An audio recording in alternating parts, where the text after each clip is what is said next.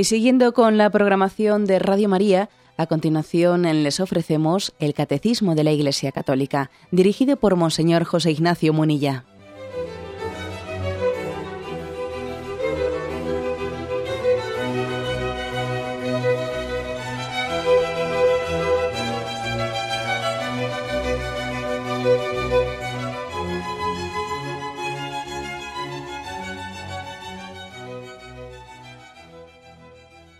Cordial saludo a todos los oyentes de Radio María.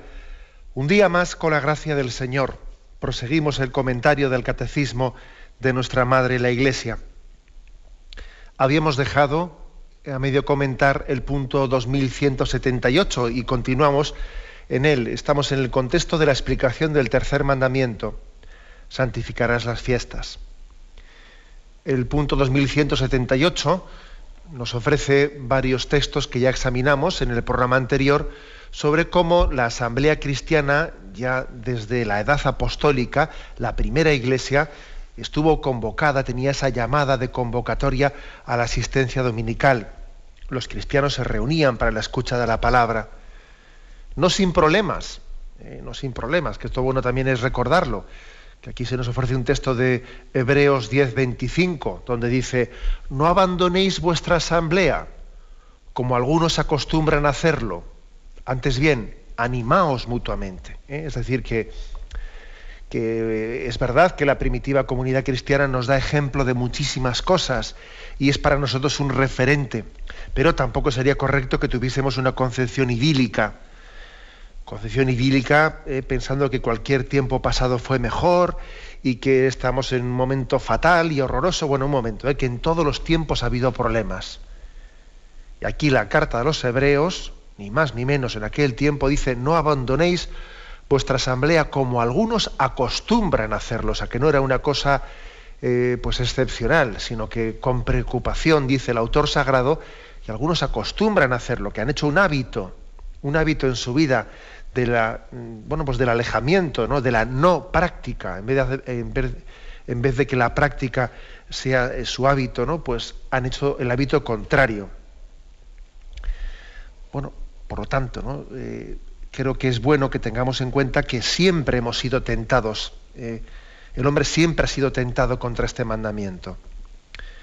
Es verdad, es verdad que a lo largo de la historia de la Iglesia ha habido momentos y situaciones en las que sociológicamente, pues digamos que eh, la vivencia del domingo nos ha ayudado mucho eh, a asistir a la Santa Misa. Como se dice popularmente, hay contextos, lugares en los que parece que los zapatos te llevan a misa. ¿Mm? Que los zapatos te llevan a misa, pues porque, bueno, parece que todo confluye en ello. En otros contextos y lugares parece que los zapatos te sacan de misa, te, te sacan fuera de la iglesia que igual es otro momento también histórico, ¿no?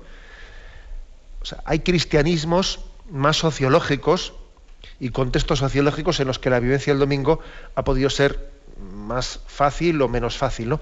Pero yo creo que lo que está claro es que hay que hacer de la necesidad virtud y también de los contextos sociológicos en los que, en los que no es nada fácil, ¿no? La asistencia dominical a la Eucaristía por la cantidad de, bueno, pues de ofertas que existen para un joven pues, eh, en un domingo que parece que está lleno de, incitaciones por aquí y por allá, por la forma de diversión, porque resulta que cuando amanece el día parece que el domingo ha terminado, con la cantidad de, ofertas contra, eh, digamos, contra cristianas, ¿no? O por lo menos que son de espaldas ¿no? a una vivencia cristiana del domingo, pues sencillamente hay que decir que, bien, de acuerdo, porque en este contexto con nuestro, eh, que también los ha habido, como dice este texto de la carta a los hebreos, también ha habido contextos complicados, se trata de hacer de la necesidad virtud, de la necesidad virtud, partiendo del momento presente, no renegando de él, cogiendo el toro por los cuernos, diciendo, el Señor quiere que yo florezca en este momento determinado. ¿no? Bueno, esta es eh, la afirmación que tenemos que hacer. Aquí se ofrece, es lo que habíamos dejado sin comentar, se ofrece un texto de un autor anónimo. Un autor anónimo es un sermón dominical en el que se dan una serie de consejos para asistir a la Santa Misa. Cómo asistir bien y cómo participar en ella eh, adecuadamente. Eh, lo leo y lo comentamos. La tradición conserva el recuerdo de una exhortación siempre actual. Venir temprano a la iglesia, acercarse al Señor y confesar sus pecados, arrepentirse en la oración, asistir a la sagrada y divina liturgia, acabar su oración y no marcharse antes de la despedida. Lo hemos dicho con frecuencia, este día os es dado para la oración y el descanso. Es el día que ha hecho el Señor, en él exultamos y nos gozamos. ¿eh? Autor anónimo, sermón dominical, así lo, ¿eh? ha traído aquí a colación el, catecismo. La primera cosa que llama la atención de ese texto, lo que dice venir temprano. Es curioso esto, ¿eh? venir temprano a la iglesia, una, una primera invitación que nos hace. Bueno, hay que decir que el ir, acudir temprano eh, a la Santa Misa, este consejo tan evidente, bueno, pues es que tiene su razón de ser, ¿no? La razón de ser de que la Santa Misa debe de tener una preparación no ya remota, sino inmediata. Claro que hay una preparación más remota a la Santa Misa, ¿no? Por eso también se nos pide pues, una, una hora de ayuno eucarístico, pero también hay una preparación inmediata, que es la que tiene lugar dentro del mismo templo, en la misma iglesia. También es verdad que una persona, según se va acercando a la iglesia, sabiendo que se va acercando, que va a acudir a la Santa Misa, pues si puede, es bueno que vaya también en un tono interior de oración, vaya haciendo pues, sus jaculatorias, vaya pidiendo al Señor que le prepare para recibirle. Sí, también ese desplazamiento ante la Iglesia eh, puede ser, puede formar parte de esa preparación inmediata. Pero es importante que exista esa preparación inmediata. Porque si alguien entra en un templo y encima llega tarde, y allí ya, ha comenzado la liturgia, ¿no? Y incluso los ritos iniciales ya se los ha saltado. Entonces ya entra y están hablando, entra y están diciendo unas oraciones. Es muy fácil, muy fácil que esa persona entre al templo con sus cosas en la cabeza dándoles vuelta, esté allí y luego salga con las cosas que tenía en la cabeza y sigue con ellas. Es decir, ha asistido a la liturgia, pero la liturgia no ha entrado en él, no ha entrado en él. ¿eh? no ha hecho ese esfuerzo de ponerse en presencia de Dios para participar en la Eucaristía. ¿Mm? Que no es lo mismo asistir que participar, no es lo mismo. Entonces, para pasar de la mera asistencia a la participación, eh, esa preparación inmediata es importante. ¿Mm? Es eh, lo que decía Santa Teresa de que había que dejar el, el, perrito en la puerta del templo, como la imaginación, que hay que hacer un esfuerzo de que la imaginación no nos esté distrayendo, ¿no? impidiendo estar con el Señor. Y entonces decía ella, como el perro que hay que dejarlo a la puerta de la entrada, y nosotros no queremos que el perro entre dentro de la iglesia, no nos parece indigno. Algo así también debe de existir un, un esfuerzo de que esa imaginación no nos impida estar con el Señor. Ya sabemos, estoy seguro que muchos oyentes están diciendo, pues yo con mi imaginación no puedo, ¿eh? porque es que tengo una imaginación que está siempre ahí. Bien, de acuerdo. O sea, no, no está en nuestra mano dirigirla y gobernarla como otros aspectos de nuestra vida. Hay algo de incontrolable ¿no? en nuestra imaginación, que es la loca de la casa. ¿no? Pero aunque sea en, deseo, en desideratum, ¿no? aunque sea eh, en nuestra intención de partida, sí debe de existir un momento en el que nosotros, como si estrujásemos la esponja para querer llenarla después de agua limpia para, estar plenamente abiertos a la palabra del Señor que se nos va a dirigir, para estar plenamente abiertos a su mensaje, primero queremos tener un momento en el que estrujemos esa esponja de la imaginación. Eh, estrujarla mm, en un acto de presencia de Dios, ¿no? Señor, vengo ante ti para que tú me hables en tu mensaje. Ya sé que tengo muchas preocupaciones y cosas en la mente y después de esta Eucaristía tengo intención de hacer esto y lo otro, pero ahora lo pongo todo en tu presencia. Mi vida, mis preocupaciones, las pongo ante ti. Y ahora vengo aquí a ver qué quieres decirme. Habla, Señor, que tu siervo escucha. O sea, esto es importante. Cuando alguien va a la Eucaristía, no digo que tengan que ser con estas palabras que yo acabo de pronunciar, ¿no? Pero sí con esta actitud. Señor, habla que tu siervo escucha. aquí están mis situaciones, mis preocupaciones, las pongo en tus manos. Esa actitud debe de existir. De lo contrario, es fácil que asistamos, pero no participemos y nos resbale lo que allí se diga, ¿no? Entro con la mía y salgo con la mía. ¿Eh? Eso es un, eso es un, alguna, eso es una realidad. ¿eh? ¿En qué quiere decir esto? Porque el consejo de venir, venir temprano se aplica a esto.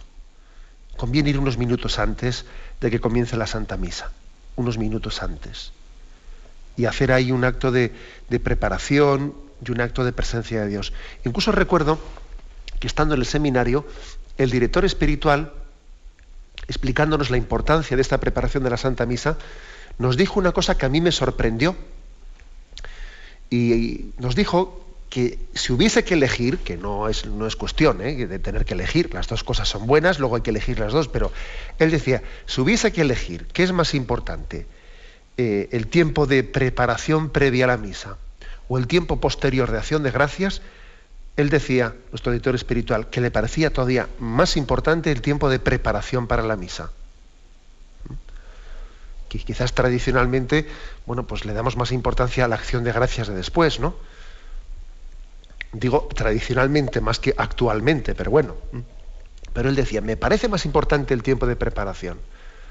Porque si alguien está bien preparado, aunque después no tenga el tiempo que él quisiera tener de acción de gracias después de comulgar, mal, mal que bien, él ya ha recibido bien el don aunque se haya quedado con deseo de disfrutarlo más, pero ya lo ha recibido bien.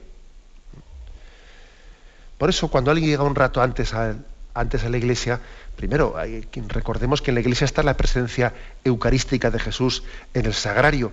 Cuando el sagrario no está en el templo central, sino que está en una capilla lateral, pues lo lógico es que, habiendo llegado unos minutos antes, primero vaya a esa capilla lateral y tenga un rato de oración ante el Santísimo terminado el cual ya sale de la capilla lateral y se coloca en el templo para celebrar la Santa Misa. Bueno, este es un consejo importante, venir temprano. ¿eh? Hay que decir también que a veces eso de llegar tarde es una manía en algunas personas. No ya solamente en la iglesia, sino a todos los lugares. ¿eh? Es una manía. Y yo pienso que esas manías pues hombre, también es una, ofrenda agradable al Señor. Señor, yo tengo una manía con esto de llegar tarde. Esto es casi, bueno, pues voy a intentar también en lo que se refiere, ¿no? Especialmente a las cosas más sagradas, hacerte una ofrenda de cómo superar esta manía. Recuerdo una anécdota, siendo, siendo yo párroco, pues de, bueno, pues de una buenísima persona que tenía esa manía de, llegar siempre cinco minutos tarde a misa, ¿no? Y recuerdo que un domingo me llama pues para, porque quería ofrecer, ofrecer la misa de ese domingo pues por su madre, porque era, era el aniversario de su fallecimiento. Entonces me llama, me llama para decirme, eh, eh, don José Ignacio, el domingo es alta, si usted pudiese ofrecerla, y le digo, mire, pase un momentito antes, está libre la misa, pase un momento antes por la sacristía y, allí, para que no me olvide yo ahora que estoy con el teléfono fuera en la calle, y allí lo anotaremos y me dice, ¿sabe lo que pasa? Es que como yo suelo llegar tarde a misa, pues bueno, pues es que difícilmente pasaré antes por la sacristía, porque como suelo llegar tarde, y yo le dije, pero hombre, ni siquiera ese día va a hacer el esfuerzo de superar ese, esa manía de llegar tarde. O sea, es curioso, ¿no? O sea, ya tenemos ya cogido una dinámica y nos es casi imposible superarla. Somos también animales de costumbres, ¿verdad? Pero, pero yo creo que también ofrecerle al Señor la ruptura de esas esclavitudes, de esas manías que nos, hemos, que nos hemos realizado, pues es también una ofrenda agradable. Y además es también proclamar que el hombre tiene una voluntad que le gobierna y le dirige, y no somos esclavos de manías, de llegar siempre tarde, llegar, no, sino que tenemos una voluntad que nos gobierna. Aquí también ¿no? una cosa concreta en la que porque vamos a ver, ¿qué, le cuesta a uno organizarse para salir 5 o 10 minutos antes? Es que no le cuesta nada, pero se ha hecho un hábito, ¿no? Bien, ejerzamos el señorío, que yo creo que también es un, acto de, de, ejercer el señorío el que yo gobierne el tiempo y no me sienta arrastrado en él. Gobierno el tiempo. Y como dice aquí, ¿no? Venir temprano a la iglesia. Pues sí, Señor, voy a gobernar mi tiempo para darle al Señor el tiempo principal de mi vida y no las migajas que me sobran. ¿eh? No las migajas que me sobran. Le doy al Señor la centralidad de mi vida. Porque de, otra manera parece que es como si le dijésemos, Señor, si me sobra algo ya te lo daré. Pero hombre, el Señor es el centro de mi vida.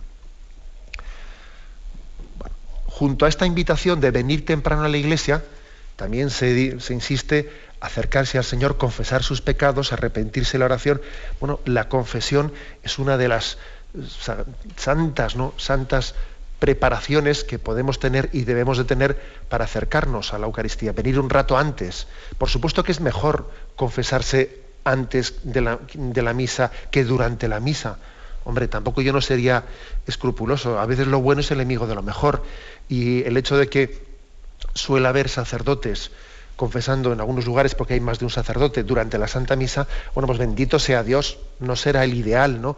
El ideal será que alguien se confiese antes de la Santa Misa, pero tampoco vamos a ser escrupulosos porque, porque es que es como si alguien estuviese muriéndose de hambre.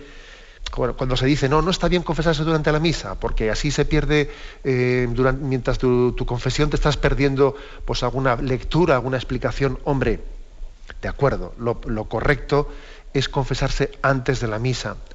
Pero vamos, yo suelo decir que es como si alguien se está muriendo de hambre, se está muriendo de hambre en esta sociedad en la que estamos, en la que tanta necesidad tenemos del sacramento de la confesión, y a nadie que se está muriendo de hambre le diríamos, oye, hay que comer eh, con, todos los cubiertos, con cuchillo, con, tenedor, con toda la cubertería. Mira, si está muriendo de hambre, deja que coma con las manos. O sea, aquí vamos a, salvar lo principal. ¿eh? O sea que Sí es cierto, pero es verdad que pudiendo, ¿eh? y especialmente quien tenga ya un ritmo de confesión pues, pues ordenada en su vida, lo lógico es que venga antes de misa y se confiese antes o en otro momento.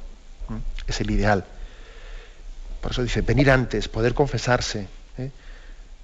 ¿Eh? Mm, arrepentirse, es decir, tener conciencia de indignidad, tener conciencia de que me acerco a algo muy grande, muy grande, es decir, que, este, que esto que voy a realizar es el encuentro de la semana, es, es el momento álgido, el momento cumbre de toda la semana, el momento que yo, eh, yo he esperado, que es el momento en que el Señor viene a mí. No he tenido en toda la semana un encuentro más importante que este, ¿no? Y eso yo necesito decírmelo necesito actualizarlo, necesito tenerlo, tenerlo en una memoria viva, no en una teoría, ¿no? Y por eso debe de existir una preparación previa a la Santa Misa. Eso es lo que aquí se nos quiere explicar. Tenemos un momento de reflexión y continuamos enseguida.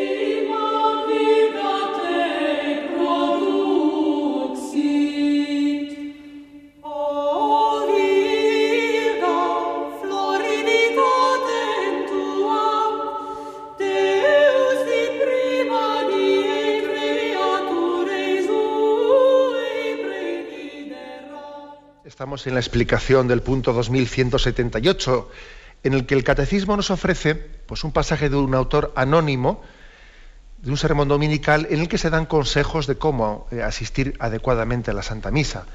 hemos leído antes, venir temprano a la iglesia eh, para prepararse. Y luego continúa, asistir a la sagrada y divina liturgia, acabar su oración y no marcharse antes de la despedida Es un consejo de decir, yo no voy a la iglesia para que mientras que hay una liturgia, mientras que hay allí pues una, eh, una celebración, yo rece. No. Voy para hacer mía esa liturgia que se está celebrando. ¿eh? Porque habría como dos, dos, formas de entender la liturgia, ¿no? La liturgia parece que es un marco en el que según el cura dice las cosas, bueno, pues yo en mi interior voy rezando. No, no. Esa liturgia es mi oración. Y precisamente si la, si la Iglesia entendió en la reforma del Concilio Vaticano II que debía de traducir por lo menos lo sustancial de la, eh, de la liturgia a la lengua vernácula, era para ayudar, a, para ayudar a esto. Es decir, yo no rezo durante la misa, no, yo rezo la misa, ¿eh? que, es, que es distinto. No hago mis rezos durante la misa, no, la misa es mi rezo, es mi rezo. Si el sacerdote está diciendo, por Cristo con Él y en Él, a ti Dios Padre, esa es mi oración. O sea, yo me uno con Cristo al Padre. Y si en otro momento está diciendo el otro, e, etcétera, etcétera. ¿Eh? Yo no rezo durante la misa, no, la misa es mi oración. Luego, por supuesto, que la prolongamos con mi oración personal, etcétera, pero, pero esto es muy importante lo que estoy diciendo. Es asistir, participar de la Sagrada Liturgia la liturgia es una escuela de oración enriquecida por toda la tradición de la Iglesia, con la cual se ponen en nuestros labios y en nuestro corazón eh, las oraciones, las fórmulas, las expresiones más adecuadas para dirigirnos a Dios. es, una escuela de oración. Yo voy a que a, dirigirme a Dios de una manera que yo en solitario no sería capaz de expresarme con esa riqueza. ¿eh? Participar de la Sagrada Liturgia. Eso es muy importante, por lo tanto. ¿eh? Por eso que suele ayudar mucho el que se participe con la ayuda de un misal, el que alguien tenga un misal de esos de mano que está siguiendo la liturgia. Eso ayuda mucho. ¿eh? Ayuda mucho y la verdad, pues entre muchos regalos que hacemos o nos hacemos a nosotros mismos, este puede ser uno de los más, eh, de, los más hermosos. Existen también algunas publicaciones que esto lo facilitan mucho, eh, pues como Magnificat, por ejemplo, una publicación que se, que se difunde mensualmente en la que está la liturgia de cada, eh, de cada día, de cada domingo. Eso ayuda mucho el poder seguir la liturgia. Y luego dice aquí, no marcharse antes de la despedida decía un sacerdote conocido mío, así con cierta gracia, decía, algunos, la frase de, la, parte de la misa que se toman más en serio, ¿eh? es esa que dice, podéis ir en paz, que lo escuchan y salen todos corriendo, ¿eh? lo decía él en broma, ¿no? Bueno, pues primero, lógicamente uno no se marcha antes de terminar. Y yo creo incluso, me atrevería a decir, que lo lógico es que cuando una cosa, que cuando un encuentro con el Señor ha concluido, y máxime, siendo así que en nuestra liturgia romana, ¿no? en nuestra liturgia latina, la recepción de la comunión está tan cerca del final, que prácticamente es comulgar, mm, hacer una oración y dar la bendición y despedirnos, no sé, a mí me da la impresión de que hay lo que, lo que procede, lo que parece que pide ¿no? esa, esa fórmula litúrgica, es un momento de intimidad en el momento en que termina la misa. ¿Eh? Sobre todo, como digo, especialmente porque la Sagrada Comunión se recibe pues, justamente en el momento final. En el momento final. ¿Sabéis? Me imagino esa anécdota de San Juan de Ávila, que, dice que, era maestro de sacerdotes, ¿no?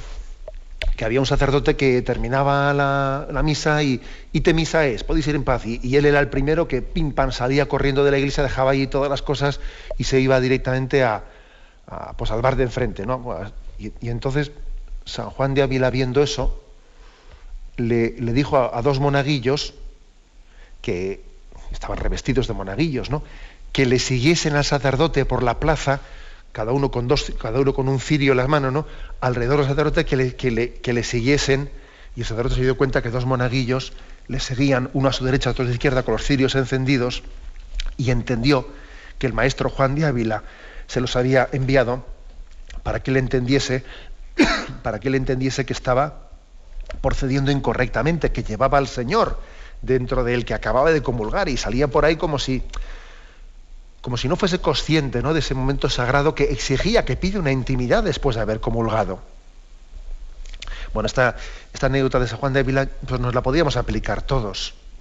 El que esté libre de pecado, que tire la primera piedra. No suele faltar intimidad ¿no? después, de la, después de la comunión. Y, dice más, ¿no? Asistir a la, Sagrada y Divina Liturgia, acabar su oración, no marcharse antes eh, de la despedida. Antes de la despedida. Por, cierto, cuando en una parroquia se están dando avisos parroquiales, avisos parroquiales, y alguien coge y se va, ¿eh? se va, uno dice, vaya desinterés de la vida de la parroquia, vaya desinterés.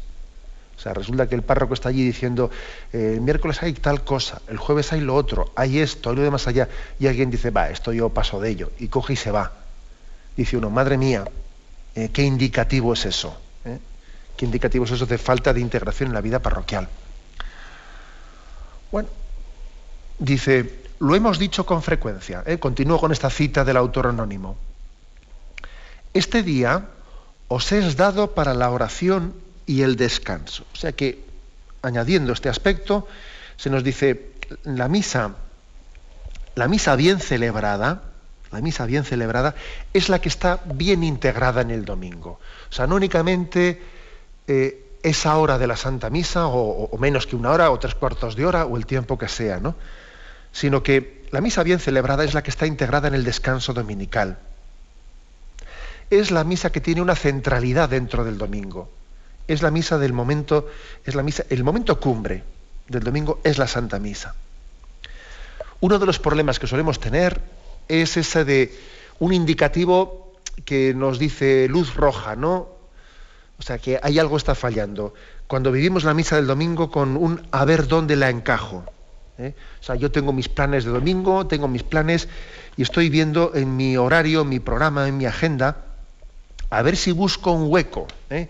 Un hueco para la misa. Madre mía, sobre todo eso pasa mucho en las capitales, ¿no? Madre mía, que eso mm, eh, puede ser eh, un indicio de que la misa no tiene la centralidad en nuestra vida la que debiera de tener. Yo entiendo que hay situaciones que complican las cosas. Por ejemplo, cuando en una familia no son todos practicantes, ¿no? Y eso es complicado, porque claro, si en la familia no son todos practicantes, pues entonces, eh, claro, si la familia tiene un plan, y el padre no va a misa y el otro no sé qué, pues entonces, claro, la, pues la mujer que va a misa o, un hijo o lo que sea, tienen que ver de qué manera asisten ellos a misa eh, para, en un rato que quede libre para luego hacer ellos eh, el plan conjunto con su padre, que tal que cual, son dificultades.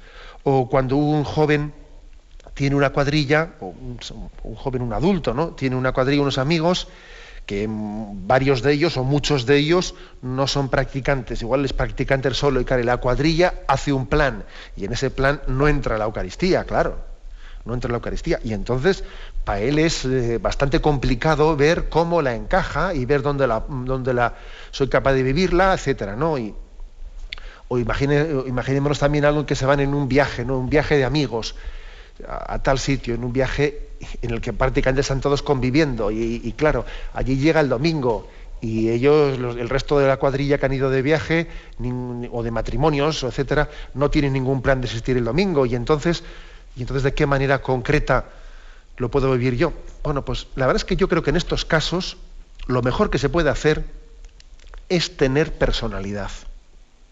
O sea, es decir, mira, si el Señor te ha puesto en una situación de esas, te ha dado una ocasión de oro de hacer apostolado, de ser testigo. Porque es que si en un sitio así, ¿no? si, en una, una situación como esa, ¿eh? pues ha ido un grupo de matrimonios eh, de viaje de vacaciones, si tú ahí pretendes vivir eh, la misa dominical ocultando un poco eso ante, de, una manera un poco vergonzante delante de los matrimonios, amigos tuyos o lo que sea, que ellos no van a misa, va a ser complicadísimo. Vas a estar viendo, viendo a ver cómo metes con calzador la misa en una esquina eh, y te vas a violentar y al final seguro que vas a, acabar fallando más de un domingo. ¿no? Lo mejor es ser transparente. Lo mejor es hacer en estos casos una situación de decir, oye, mira, yo, yo voy a acudir a la, a la misa el domingo entonces, pues mira, me he enterado que hay esto, tal, tal. Vosotros estáis aquí, ¿no? Bueno, pues yo cuando termine ya os buscaré. O sea, si es que es lo mejor. Lo mejor es ser transparente. Y además, sin darnos cuenta, posiblemente daremos que pensar. Me decía a mí una familia con la que estuve hace poco pues cenando, bueno, pues que hoy en día se dan muchos casos de estos, ¿no? Y, bueno, la niña de la familia pues va a pasar un fin de semana con otra familia. Y claro, en la otra familia no van a misa el domingo. Y claro, y esta niña sí que va a misa, ¿no? Pero claro, ahí está con unas amigas suyas, una amiga, pues que no. Entonces, ¿cómo se solventa un asunto como ese? Bueno, pues diciendo las cosas de entradas bien claramente, ¿no? Oye, ¿va a ir, va a ir como otros vas al fin de semana? Oye, pues nosotros solemos ir a misa, ¿qué misa tenéis por ahí alrededor para que la niña vaya? Pues ya está, las cosas claras y el chocolate espeso. Posiblemente igual, defendiendo un poco esa, esa propia libertad y sin avergonzarse de ella, harás un favor a esa familia. Es una ocasión de gracia. Resulta que igual la amiga, esa amiga tuya, claro, si tú vas a misa, te acompañará. Y si no te acompaña, bueno, pues te vas tú solo, ¿no? Pero sí creo que cuando hablamos de, ser testigos, de ser apóstoles y de cosas, palabras bonitas como esas, si luego eso se, se realiza en situaciones concretas como estas, como estas, ¿no? Pero a veces esa especie de complejo o actitud un tanto vergonzante, vergonzante nos suele, nos, suele dejar ahí a medias, ¿no? Creo que es importante que insistamos en esto. El ideal, por supuesto, es la asistencia de la familia unida a la Santa Misa. Eso es una gozada, ¿no? Cuando, cuando vemos en la, en la iglesia las familias unidas, todos asistiendo conjuntamente, eso es una gozada, eso es un don de Dios, ¿no? La familia unida en la Eucaristía. La familia que reza unida permanece unida, ¿no? La familia que asiste unida a la, Eucaristía, yo creo que es un, aparte de ser un gran testimonio, que hoy en día cuando ve un matrimonio que va a la con todos sus niños a misa, ¿no? Madre mía, bendito sea Dios. ¿Eh? Aparte de ser un gran testimonio, Dios bendecirá a esa familia, Dios la bendecirá. ¿eh? Bien, tenemos un momento de reflexión y continuamos enseguida.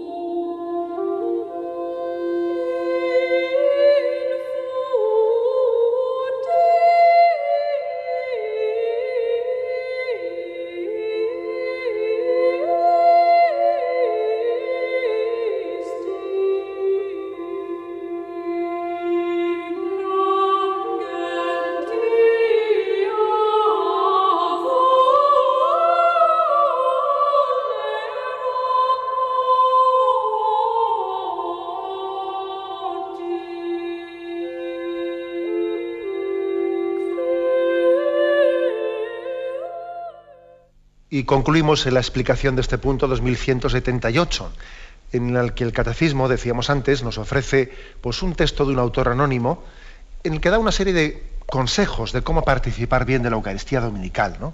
Venir pronto, decía, tener ahí una preparación, tener también después una acción de gracias después de haber concluido la, la celebración. Y al final dice algo que es que es curioso, dice, es, el día que ha hecho el Señor. En Él exultamos y nos gozamos. Bueno, o sea que se nos da el consejo de que para celebrar bien el domingo, tiene que haber en nosotros un tono interior de gozo y de alegría. Exultamos y gozamos. Hay dos tipos de alegrías, ¿no? Las alegrías más carnales y las alegrías, las alegrías más espirituales.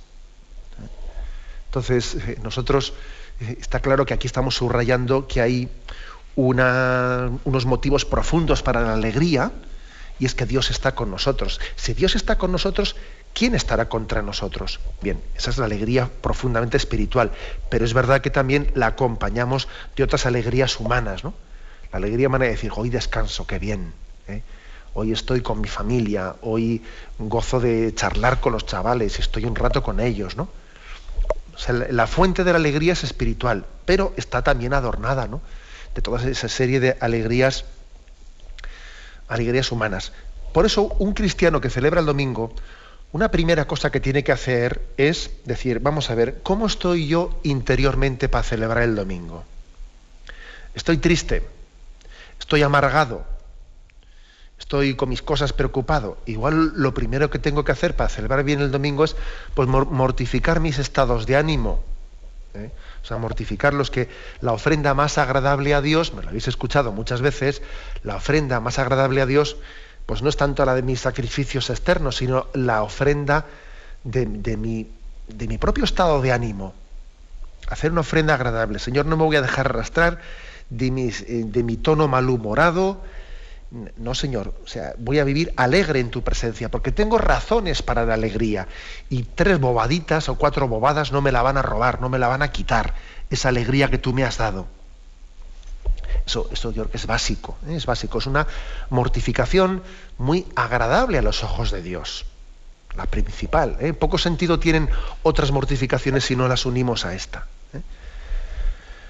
Curiosamente, eh, curiosamente, pues eh, a veces la convivencia familiar de, los domingos, de los fines de semana, suele ser una situación en la que allí más, más afloran los malos humores, ¿no? y eso es una contradicción para vivir el domingo. Si resulta que allí el domingo, pues allí está saliendo del mal genio de uno y el otro y más allá, ¿no? Porque, porque muchas veces ocurre que reservamos para los de casa lo más amargo de nuestra, eh, de nuestra vida, pues es que es un contrasentido en la vivencia del domingo. Y eso debe de ser mortificado y debe ser ofrecido al Señor. Otras veces ocurre que a algunas personas les pasa que no saben descansar o sea, hay personas que están totalmente imbuidas de, ¿no? totalmente metidas en esa especie de estrés laboral y no saben descansar. O sea, llega el domingo y parece que están como un bicho, un bicho raro fuera de, fuera de, su tiesto, ¿no? O sea, una planta fuera de su tiesto o, un animal fuera de su, de, su jaula o de su hábitat, ¿no? están raros y, están allí tumbados en un sillón porque es que no saben hacer otra cosa que trabajar. Ojo con eso que también ocurre. ¿eh? Ojo que eso también es, una de las enfermedades que, conlleva esta sociedad, que parece que algunos solamente se valoran por su trabajo y le sacas del trabajo, parece que necesitan llevarse trabajo porque es que si no tienen una, una sensación de inutilidad en casa que es tremenda. Y eso también debe de ser purificado. Hay que saber gozar con el descanso. Hay que saber eh, dedicar el tiempo para hablar entre nosotros y gozar de la presencia mutua gozar, de la presencia mutua, ¿no? Eso es muy importante, ¿no? Eh, esa sensación de que uno está como un tonto en casa porque no sabe estar sin trabajar, es que nos han contagiado, ¿no? O sea, nos han hecho esclavos. Nos han hecho esclavos. La, eh, la situación vital en la que alguien en la que alguien vive el domingo, pues debiera de ser el estar totalmente esponjado, ¿no? Sentirse como eh, en casa, este es mi, este, es mi hogar, este esta es mi familia, ¿no? Aquí sí que me siento verdaderamente en confianza, ¿eh? no sentirse raro y...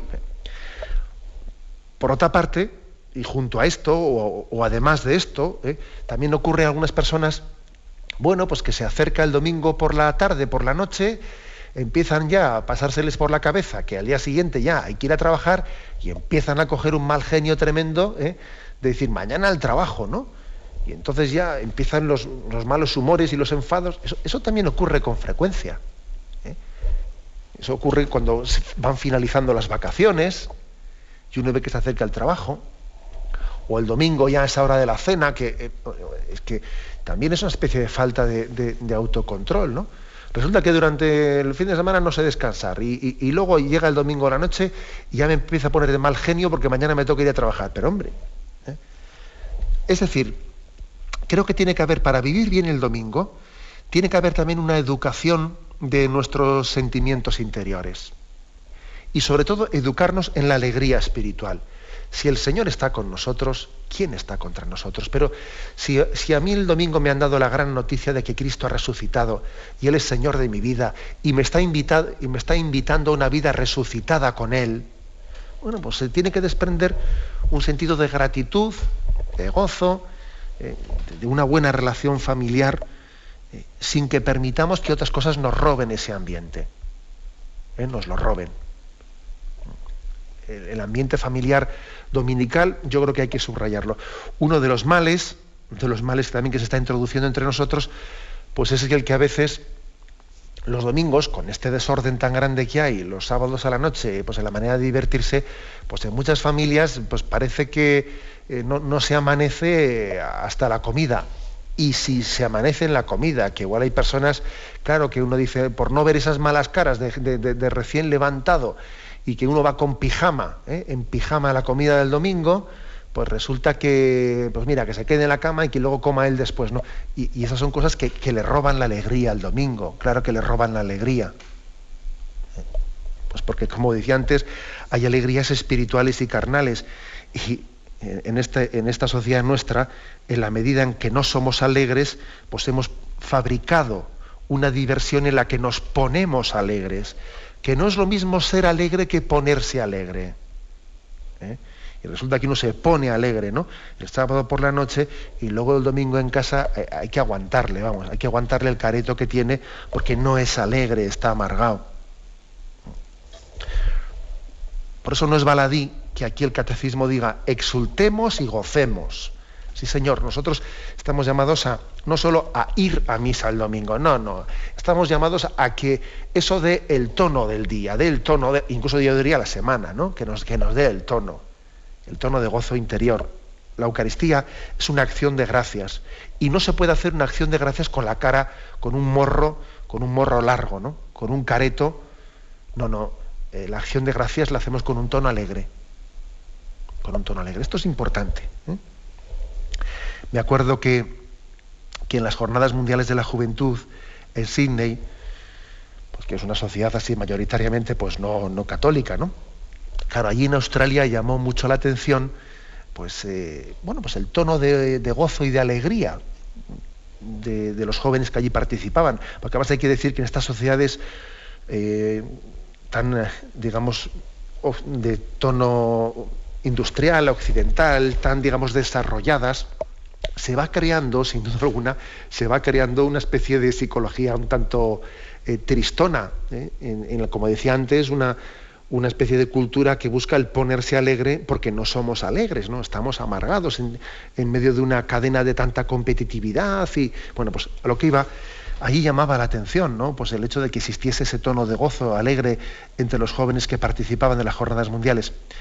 Y yendo yo por la calle, me acuerdo que una madre y una hija, que además no eran católicas, una madre y una hija me pararon por la calle y me preguntaron, oiga, ¿ustedes los católicos son siempre tan alegres? Porque nos llama la atención aquí ver a toda esta gente tan, tan alegre, tan gozosa, ¿no? Claro, yo pensé para mí, ¿no? Bueno, eh, yo pensé para mí, la verdad es que lo que dice esta mujer es un reto. ¿eh? ella se ha sentido interpelada por esta alegría que ella ha visto en estos jóvenes que participan en las jornadas, ¿no? Pero es un reto, estos, estos jóvenes debieran de, escuchar, ¿no? Eh, cómo esta mujer y su hija se han sentido interpeladas por esa alegría, pero después tenemos un reto de vivirla en el día a día, de vivirla todos los domingos, y eso es un reto. El auténtico testimonio es la alegría como tono de vida. Eso es un testimonio. ¿eh? Eso es un testimonio. Porque claro, eh, pasar de, la depre ¿no? A, a, la euforia y de la euforia a la depre, eso ya, eso, de eso hay mucho por ahí. Lo que es un testimonio es la alegría constante.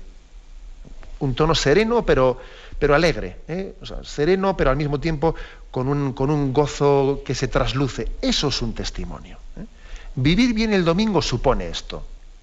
Dice, exultemos y gocemos por lo que supone el día del Señor. Es su día y si es su día es el nuestro. ¿eh?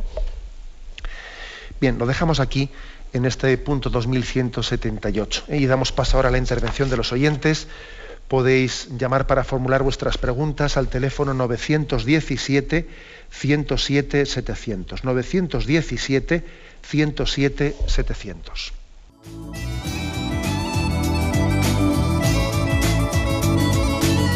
¿Le gustaría tener sus programas favoritos de Radio María en CD o DVD? Ahora es posible.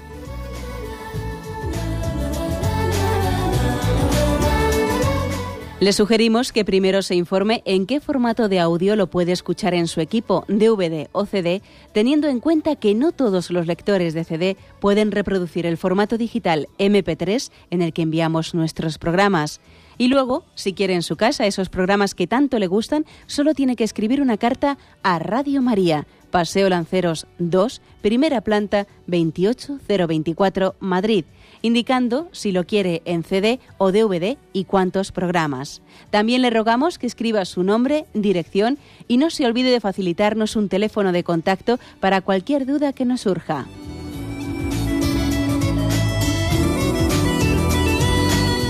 Radio María, más cerca de usted.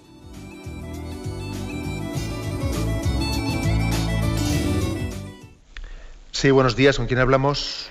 Buenos días, monseñor. Soy Luis Ignacio. Adelante, Luis Ignacio. Mire, era comentar eh, costumbres que hay en algunos pueblos. Yo no sé si solo se circunscribe estas costumbres a Castilla o a toda España.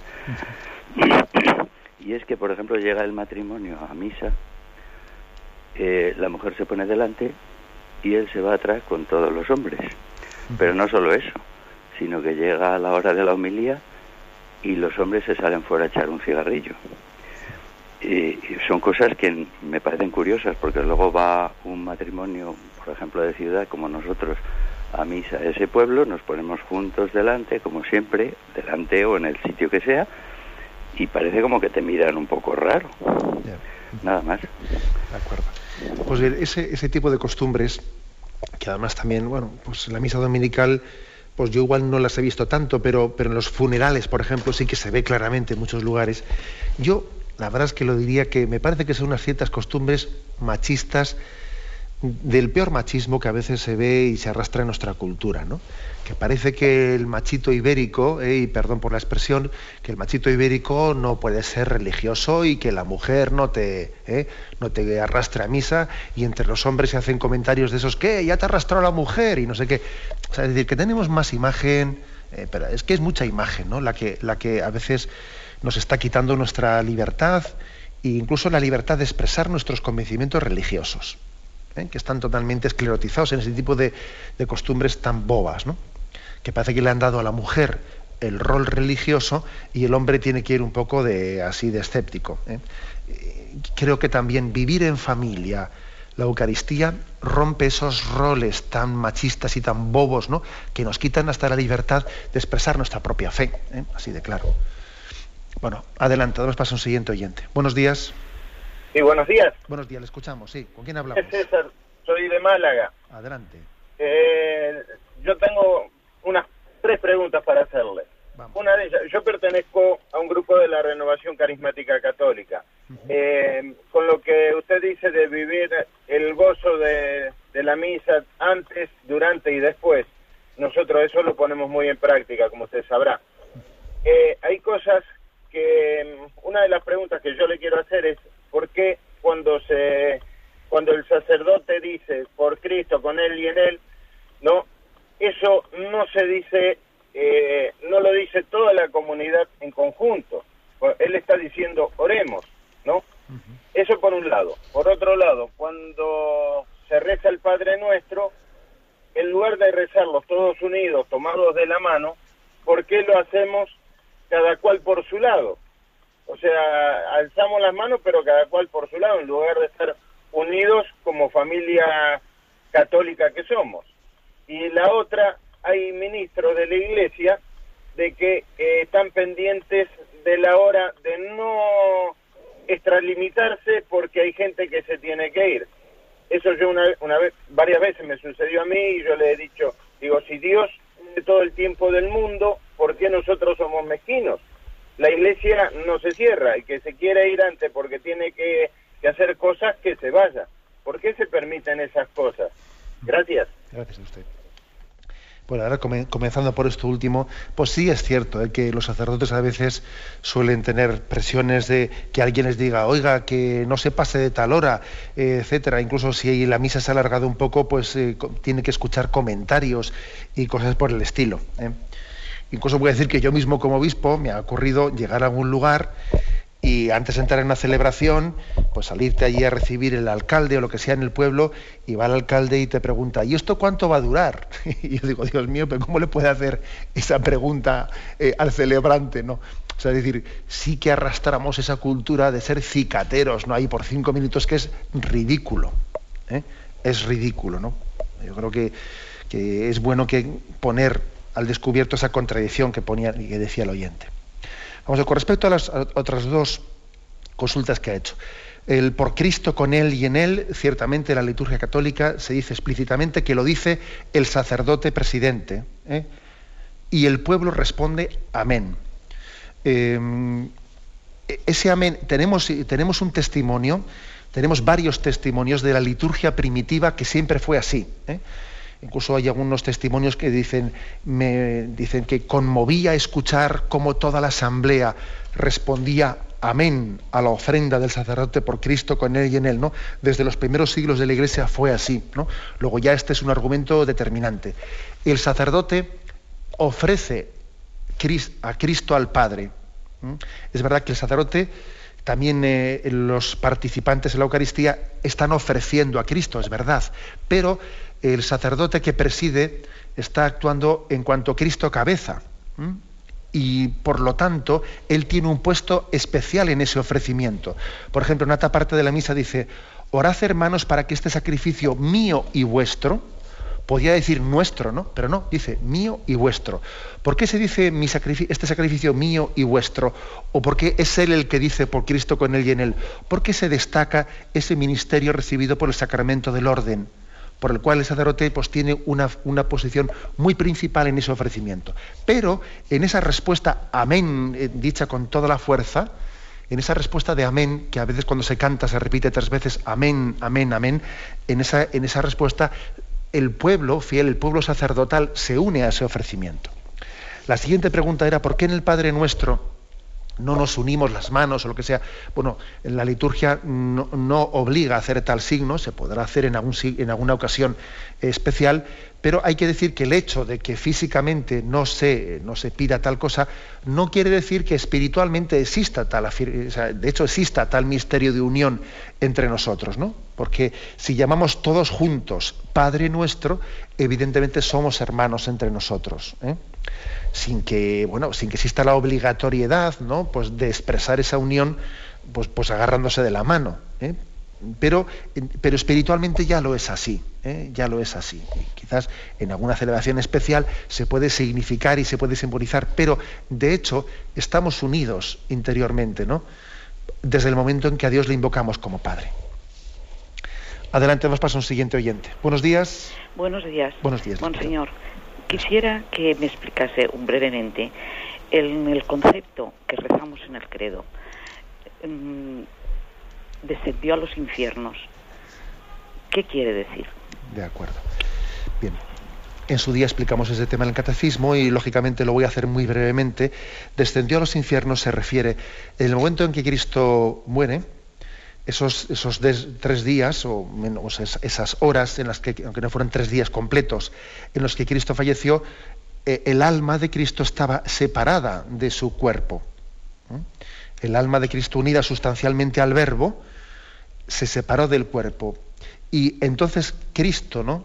Eh, ese alma de Cristo, separada del cuerpo, desciende al lugar en, al lugar a los infiernos, eh, esa, interpretación de infiernos no hay que entenderla en el sentido de condenación eterna, sino a lo que en el Antiguo Testamento se llamaba el Seol, el lugar en el que estaban todos los fallecidos antes de Jesucristo, esperando, esperando ser redimidos, esperando ser liberados en el libro del Apocalipsis habla de que había una multitud que esperaba que quien, pudiese abrir el libro y abrir sus sellos, ¿no? Y yo lloraba porque veía que no había nadie capaz de abrir el libro. Y se me dijo, espera, porque ha vencido el león de la tribu de Judá. Él es capaz de abrir los libros y, y escribir nuestro nombre en el libro de la vida. Es decir, que Jesús, en ese momento de su muerte, bajó a, ese Seol en el que estaban todos los muertos del Antiguo Testamento anteriores a Jesucristo e inauguró para ellos la salvación, les liberó. les liberó. Su primera redención, la primera redención de Cristo, llega a los que habían muerto antes que Él. Cristo rescata a Adán y Eva, ¿no? Y en Adán y Eva a todos los justos del Antiguo Testamento, que por muy justos que fuesen, no podían gozar de la visión de Dios hasta que Cristo, por su muerte redentora, no nos regalase el cielo, porque el cielo es superior a nuestro merecimiento. Por muy justo que haya sido alguien en el Antiguo Testamento, hay que entender que el cielo supera todo merecimiento y es un regalo de Cristo obtenido por su muerte redentora. ¿eh? Aunque sea muy, muy brevemente, damos paso al último oyente. Buenos días. Buenos días. Buenos días. Mire, eh, le, quería hacer una pregunta de ayer, que es que no me gustó mucho la cosa que usted dijo, pero no, no lo pude. Mm, el tema de ayer era es que tengo la cabeza muy mala, soy ya mayor. ¿De qué hablaba usted ayer, padre? Sería el tema del domingo de la, de la Eucaristía Dominical. Eh, me imagino que estaría usted eh, hablando de, de, los textos en los que se nos hablaba de, de, que se llamaba a todos los primeros cristianos a la, a la misa dominical. Me imagino que sería ese tema, porque hablamos de varios. ¿eh? De todas maneras, mire, como, como, está el tiempo cumplido y además usted pues así puede reformular mejor su pregunta, llame usted mañana y yo ahora mm, aprovecho ya para despedirme dando esta bendición, ¿eh? que también es la bendición que damos al final de la Eucaristía. ¿eh? La bendición de Dios Todopoderoso, Padre, Hijo y Espíritu Santo. Alabado sea Jesucristo.